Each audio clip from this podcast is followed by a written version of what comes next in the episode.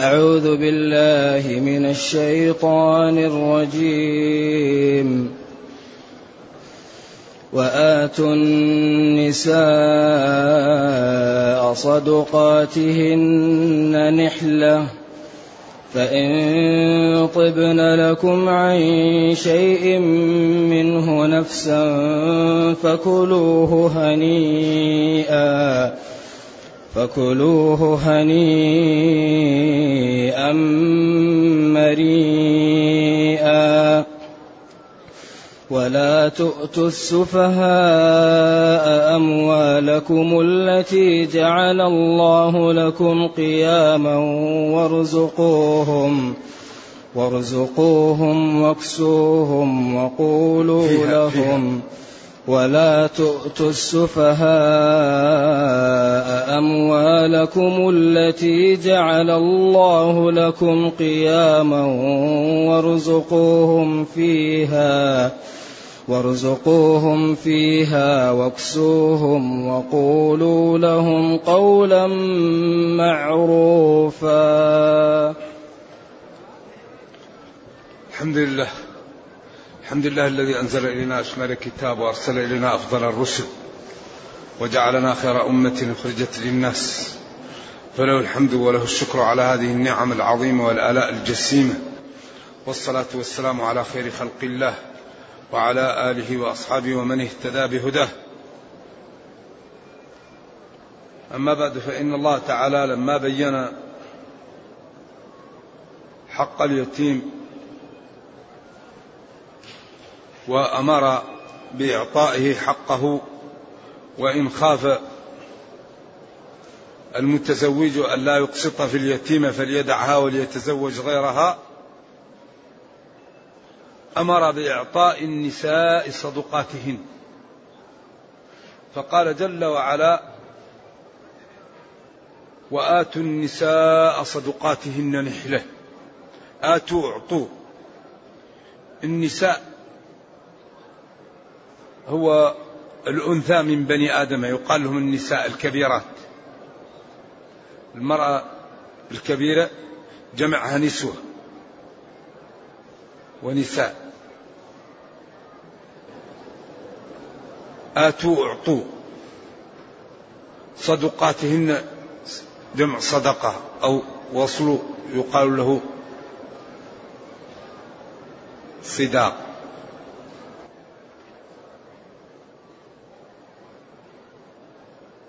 نحلة. يعني نحلة إعرابها ما هو؟ آتوا النساء صدقاتهن نحلة. مفعول به يزعل سيبوه بعدين مشكلة. بعدين يغضب سيبوه لا تزعل أيوة نحلة يمكن أن تكون ما نابع عن مطلق من آتوا. مثل فرحت جدلا وجلست القرفصاء. آتوا النساء صدقاتهن إعطاء نحلة ما نابع عن المطلق من من, من الإعطاء. وهذا أقرب شيء.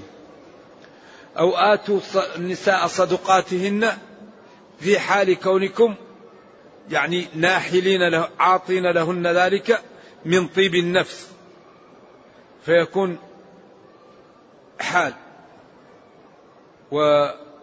ومصدر منكر حالا يقع بكثرة كبغتة أي باغتة أي ناحلين لهم عاطين لهم.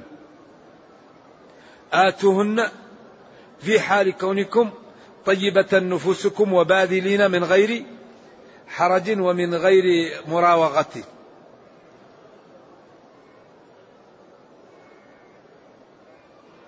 ويمكن على بعض أن تكون تفسيرا وهذا في بعد شوية. القول الرابع الواضح أن تكون نحلة مفعول لأجله. والنحلة التدين والعقيدة. آتوا النساء صدقاتهن لأجل الدين ولأجل العقيدة. أعطيتهم ذلك؟ لأجل المخافة لأجل التدين يعني. كما قال فرحت قمت إجلالا لك. أي لأجل احترامك. آتوا النساء صدقاتهن تدينا لأجل مخافة ولأجل التدين.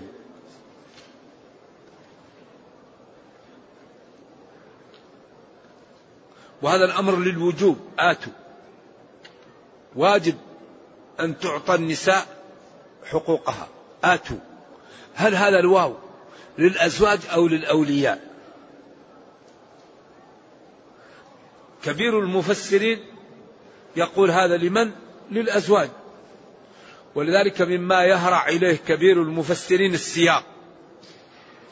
أكبر ما يرجح به ابن جرير هو سياق الآيات فهو قال والذي يترجح أن الواو للأزواج لأنه قال في أول الآيات وإن خفتم أن لا تقسطوا في اليتامى فانكحوا ما طاب لكم. ثم قال وآتوا النساء صدقاتهن. فلأن يكون النسق للأزواج أولى من أن يدخل الأولياء في الموضوع. ولذلك يعني يعتني بسياق الآيات ويرجح بالأسلوب التي جاء وبالكلام الأول والكلام الثاني. وهذا باب جيد من الأبواب التي إذا فتح الرب على العبد فيه استفاد كثيرا من كتاب الله. إذا ائتوا أيها الأزواج النساء صدقاتهن إعطاء منفذا أو في حال طيب النفس أو تدينا أو هما معا. أيوه. فأعطوه من غير روغان ولا ولا ضيق واعطوه لأن هذا أمر أوجبه الله منقادين ومتدينين لله به واعطوه اعطاء نفذوه.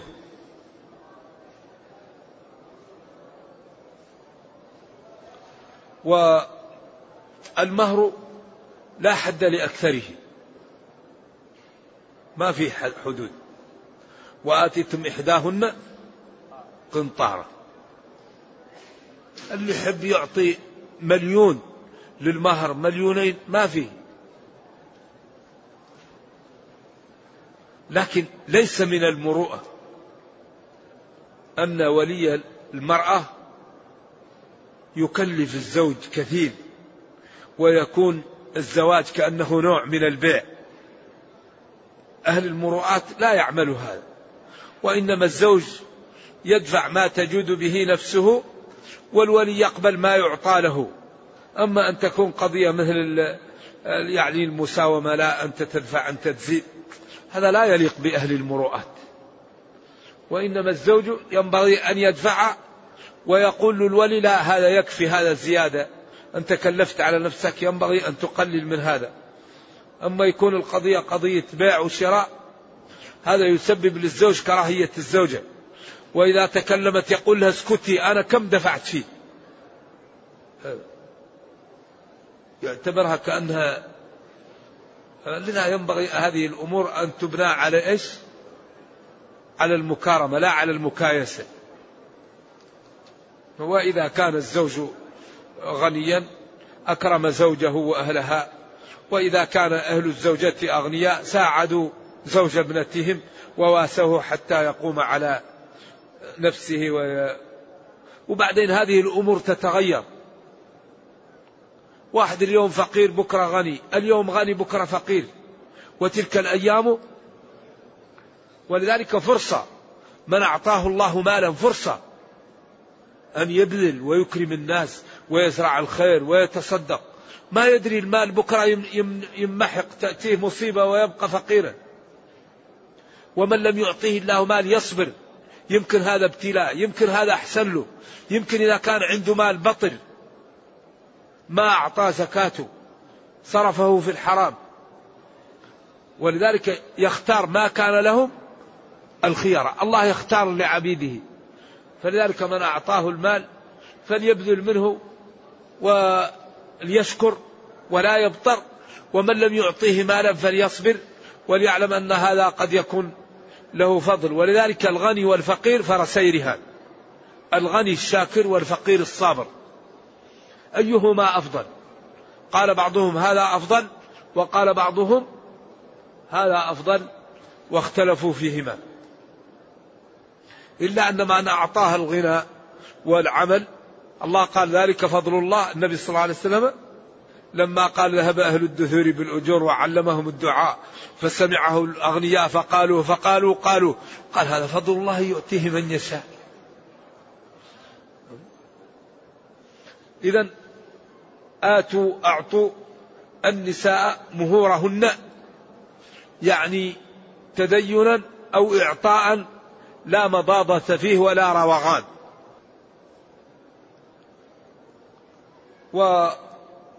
وكان الناس في الجاهلية اليتيم والمرأة لا حق لهم. اليتيم ما يعطى له حقه والمرأة لا يعطى لها حقها فإن تزوجت في حيها أرسلوها للزوج من غير شيء وإن تزوجت في غير حيها أعطوها بعيرا فقط لتصل به ولا يعطوها شيئا من مهرها. فلما جاء الإسلام جعل للفقير حظا وللمرأة حظا وللضعيف حظا وأعطى لكل حق حقه وجعل الأمور في نصابها.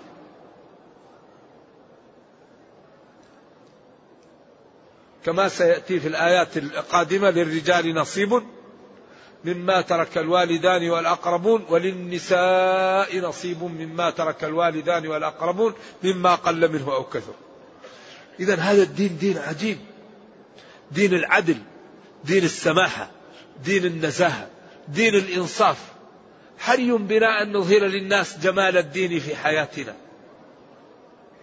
والله لا ينبغي لهذه الأمة أن تكون في الخالف وهي بين ظهرانيها هذا الكتاب الذي لا يأتيه الباطل من بين يديه ولا من خلفه. هذا الكتاب الذي لا توجد قضية إلا وهي محلولة فيه. تبيانا لكل شيء. إذا أعطوا أيها المسلمون أيها الأزواج وأيها الأولياء أيضا النساء مهورهن إعطاء منكم فإن طبنا طاب يطيب إذا حسن ومنه ولا تيمموا الخبيث منه تنفقون. الخبيث ضد الطيب. بعض الناس إذا قرب رمضان يجمع البضاعة التي لا تباع كاسدة ويروح يجعل ثمنها غالي على الفقراء ويروح يعطيها في الصدقة يعطيها في الزكاة. والله يقول ولا تيمموا الخبيث منه ولستم بآخذيه إلا أن يقع في نفسك مضاضة. لذلك الإنسان ينبغي أن يعطي في الصدقة وفي الهدايا الذي يحب أن يعطى له. وكل ما تحب أن تعامل به به كل العباد عاملا. الإنسان يحب الناس كما يحب أن يعامل. لا يعطي للهدية شيء رديء ولا يعطي في الصدقة شيء رديء لا. وإنما يعطي ما لا الوسط. وإياك وكرائم أموالهم. وإنما يعطي الوسط. فالمسلم يجعل الفقير مثل نفسه. فالذي يريد لنفسه يعطيه للفقير. فلا يظلمه ويعمل ب ب بما يحب أن يعامل به. لذلك هذا الدين يزرع في النفوس النبل. الإسلام يزرع في النفوس النبل. أما الإنسان يخلي حتى يكون كل ما عنده من البضاعة التي لا تصلح ويقومها على الفقراء.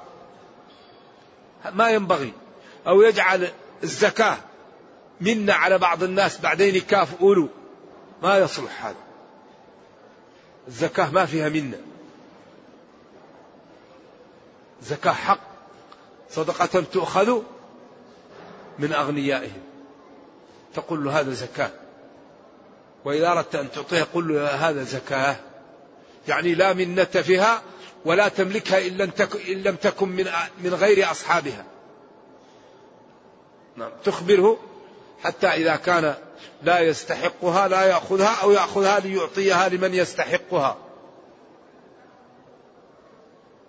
قال العلماء لو أدى الأغنياء زكاة أموالهم لما بقي فقير على وجه الأرض.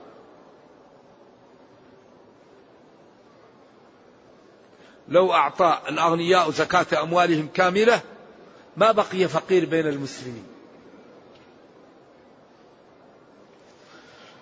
إذا أعطوا أيها المسلمون النساء اللاتي تزوجوهن مهورهن نحلة إعطاء عن طيب نفس فإن طبن تركن لكم منه أي من الصداق أو من النحلة.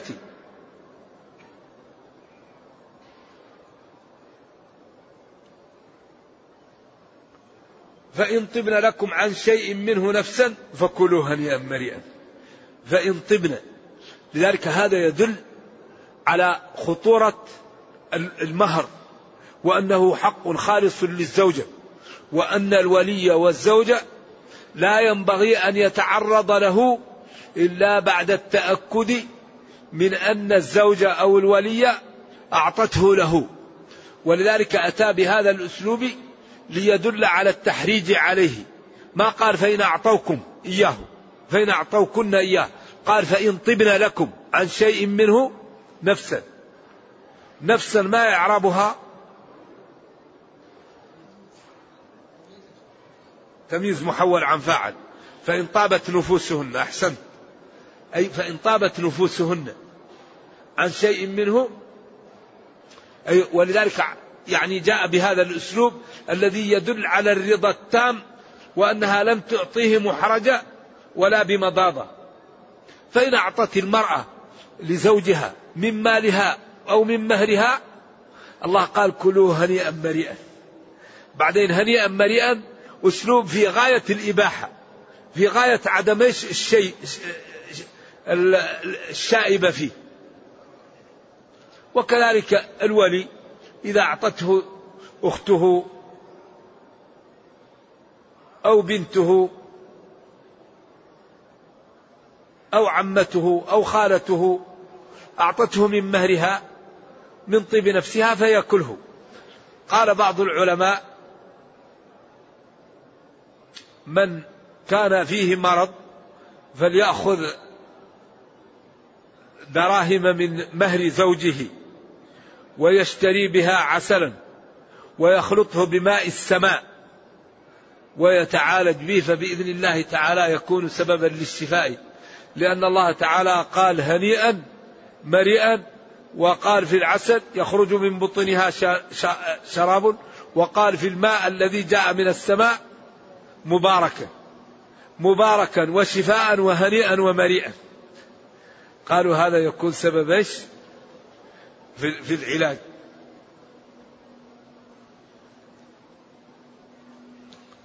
فإن طابت نفوسهن عن شيء من مهرهن للأولياء وللأزواج وظهر ذلك فكلوه هنيئا مريئا. هذا الأسلوب يدل على الإباحة. هنأه إذا تلذذ به ومريئا لم يكن فيه مضاض بعد ذلك أو هنيئا حلالا أو مريئا لا تبعة فيه أو هنيئا لذيذا ومريئا لا, لا حرام فيه. على الأقوال الموجودة في ذلك والأسلوب يدل على الإباحة. إذا يجب على الأزواج وعلى الأولياء أن يعطوا مولياتهن وأزواجهن مهورهن إعطاء تاما من غير نقص ولا من غير تأخير. فإن طابت نفوس الأزواج عن بعض المهر للزوج أو للولي وظهر ذلك وبان فذلك حلال لا مضاضة فيه. طيب والمهر أقله قيل عشر دراهم. والمهر هل يكون بحفظ قرآن أو بعتاقة؟ قال بعض العلماء يكون ذلك لقوله أنكحتكها بما معك من القرآن. ولأن أم المؤمنين عتقها النبي صلى الله عليه وسلم وجعل عتقها صداقها على قول. وقال بعض العلماء الصداق لا يكون إلا مالا متمولا فلا يكون يعني بقراءة ولا بعتق والنص مقدم إن ثبت. نعم في ذلك. أما الذين قالوا لا قالوا إن النبي صلى الله عليه وسلم له خصوصيات وبالأخص في هذا الجانب فلا يقاس عليه. قال المخالفون لو كان ذلك خاص به لقال كما قال وامرأة مؤمنة إن وهبت نفسها للنبي إن أراد النبي أن يستنكحها خالصة لك من دون المؤمنين. فأي شيء خاص بالنبي صلى الله عليه وسلم يبين أنه خاص به. أما إذا جاء شيء ولم يقال إنه خاص به فحكمه صلى الله عليه وسلم وخطابه لأمته وإذا جاء خاصا به بين ذلك. التحقيق في المسألة أن تنظر في الأدلة وتختار ما يحلو لك. أو تسأل أو تسأل ما الذي يختار فلان مثلا؟ لأن التحقيق إذا اختلف العلماء التحقيق يختلف. لأن المسألة إذا جاء فيها نص يقطع يكون في تحقيق. إذا كان هنا في نص وهنا في نص كما سيأتي. والحقيقة عادة رفع المهور عادة سيئة جدا. لأن كثيرا من الشباب يترك الزواج أو يذهب إلى الخارج ويتزوج وتبقى يعني بنات الحي وقريباته من غير أزواج لرفع المهور. يقول هذا الذي ندفع هنا يمكن نتزوج بربعه أو خمسه. فلذلك لا ينبغي أن ترفع المهور وينبغي أن تخفض وينبغي أن يتساعد الجميع على التقليل من تكاليف الزواج من ولاء لا حاجة لها. ومع الأسف أن كثيرا من الولائم ترمى في, في الزبالات. يأتي الناس في الليل ويتكلف تكلف كبير والناس ليست في حاجة إلى هذا. فلو أخذ هذا المال واجتمعوا وتصدقوا به للفقراء أو للمؤسسات التي ترعى الأيتام أو يشتري لها به ذهبا أو يشتري لها به بيتا أو أرضا. تكاليف باهظة وينبغي أن يكون العقلاء وأهل الفضل والمروءة أن يتسابقوا لذلك وكل واحد يقول أنا لا أريد أن نوصم بالبخل. فيقول فلان عمل وفلان عمل. طيب كيف أنا أوصم بالبخل؟ إذا أنا أفعل مثلهم. فيؤجل قصر بمبالغ ويأتي بال يعني الطعام بمبالغ وربما زادوا بعض الأمور بمبالغ ويكون الزوج فقيرا. وهذا يسبب عنوسة وعنت للرجل ويقلل الزواج الذي هو تكثير للمجتمع وعفة له. فلذلك ينبغي أن يكون فيه تعاون في تخفيف المهور وفي قلة أعباء الزواج. وهذا لا يمكن يعمله إلا الفضلاء. يكفي أن أن يدعو الرجل أهل الزوج وأهل الزوجة ويكون فيه دعوة متواضعة. قال له أولم ولو بشاة أولم ولو يا شاتين خلي شا ثلاثة أشياء أما ثلاثين وأربعين وخمسين وقصور بعشرات الآلاف هذا الحقيقة والناس بعضها يكون مسكين عليه ديون يقسط إلى خمس سنين إلى سبع سنوات. فينبغي الحقيقة أن يكون بين الفضلاء تعاون وأن يكون هناك في رفق بالجميع كما ينبغي أن يكون في تكافل أيضا بين الناس لهذا. وأن تجعل آه، صناديق لمساعدة من يريد أن يتزوج. وهذا والحمد لله البلد قائم به. نرجو الله أن يحفظ هذه البلاد وأهلها. كثيرا ممن يتزوج له صناديق تعينه. ولكن التكاليف كبيرة في مثل هذا. ينبغي أن يساعد على تقليصها. نعم. ثم قال ولا تؤتوا السفهاء أموالكم. إذا هذا رعاية لضعاف المجتمع. شوف الإسلام حسنه وجماله ضعاف المجتمع اليتيم اليتيمة المرأة السفيه المعتوه المجنون هذو كيف الإسلام راعاهم؟ وأمر بأن لا تؤكل أموالهم وأمر بأن اليتيمة إذا لم يعطى المهر تترك وتتزوج غيرها وأمر أنك إذا تزوجت المرأة تعطيها حقها كاملا. ثم بين قال جل وعلا ولا تؤتوا السفهاء أموالكم. تؤتوا تعطوا. السفهاء جمع سفيه والسفيه هو قليل العقل أو صغير أو من لا يحسن التصرف في المال. قد يكون السفه من الطبيعي كالصغير والمرأة وقد يكون السفه من عدم نضج العقل. أو يكون الإنسان عنده خرق في التصرف. فنهى الإسلام أن نعطي للسفهاء أموالهم على القول الراجح. أو نهى الإسلام أن نعطي أموالنا للسفهاء وهم النساء والصغار وإنما ننفق عليهم ونكسيهم ونعطيهم احتياجاتهم ولكن لا نعطيهم أموالنا ليفسدوها.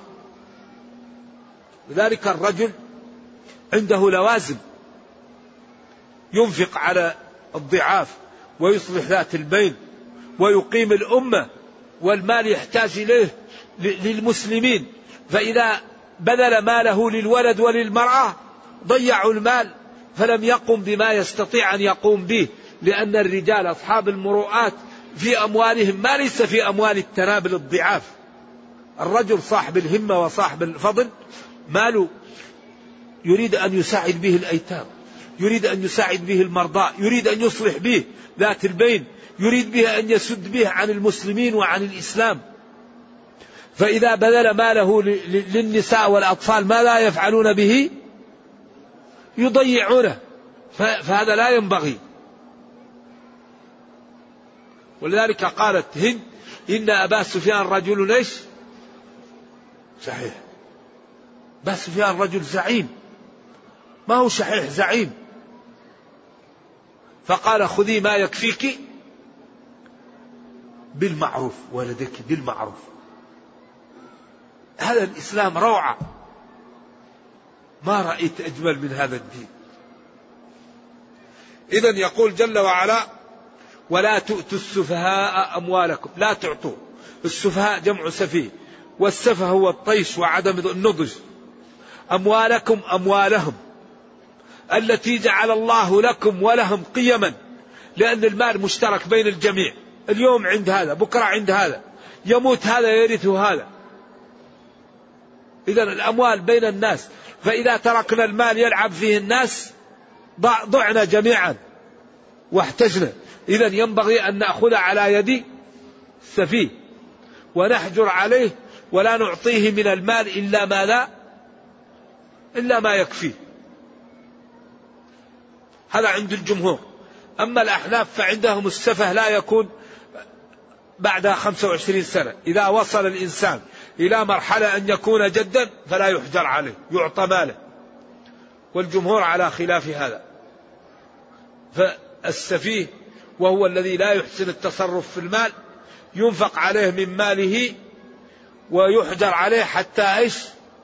حتى يكون رشيدا أو من كان له مال وحدق بماله إيش؟ الديون. فإنه يحجر عليه حتى يعطى للدائنين أموالهم ولا يترك يتصرف. وهذا من حسن هذا الدين ويسره. إذا ولا تؤتوا السفهاء أموالكم إذا كان المقصود الأولاد والنساء أموالكم أنتم. وإنما تعطوهم منها ما يحتاجون إليه.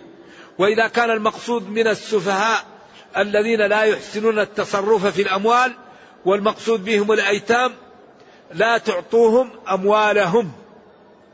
وسمي مال غيرك مالك لأن المؤمن للمؤمن كالنفس الواحدة كما قال ولا تقتلوا أنفسكم أي لا يقتل بعضكم بعضا. فنفس المسلم كنفسك فينبغي أن لا تتعدى في ذلك. التي جعل الله لكم قياما قراءة الجمهور. وقرأ نافع وابن عامر الشامي قيما. وكل منهم قراءة صحيحة متواترة لا غبار عليها. وارزقوهم فيها. ارزقوهم يعني أعطوهم رزقهم. وقال فيها وفي ذلك إشارة إلى التجارة بها وعدم تركها من غير أن تحركها له حتى لا تفنيها الإنفاق والصدقة.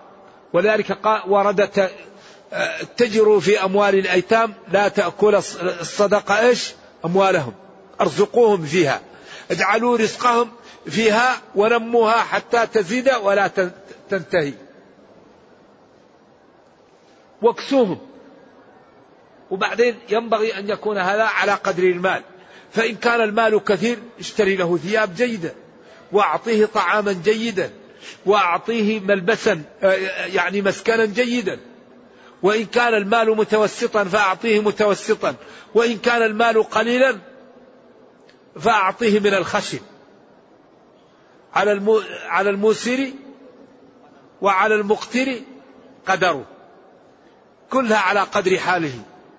إذا ارزقوهم واكسوهم فيها بالمعروف على قدر المال.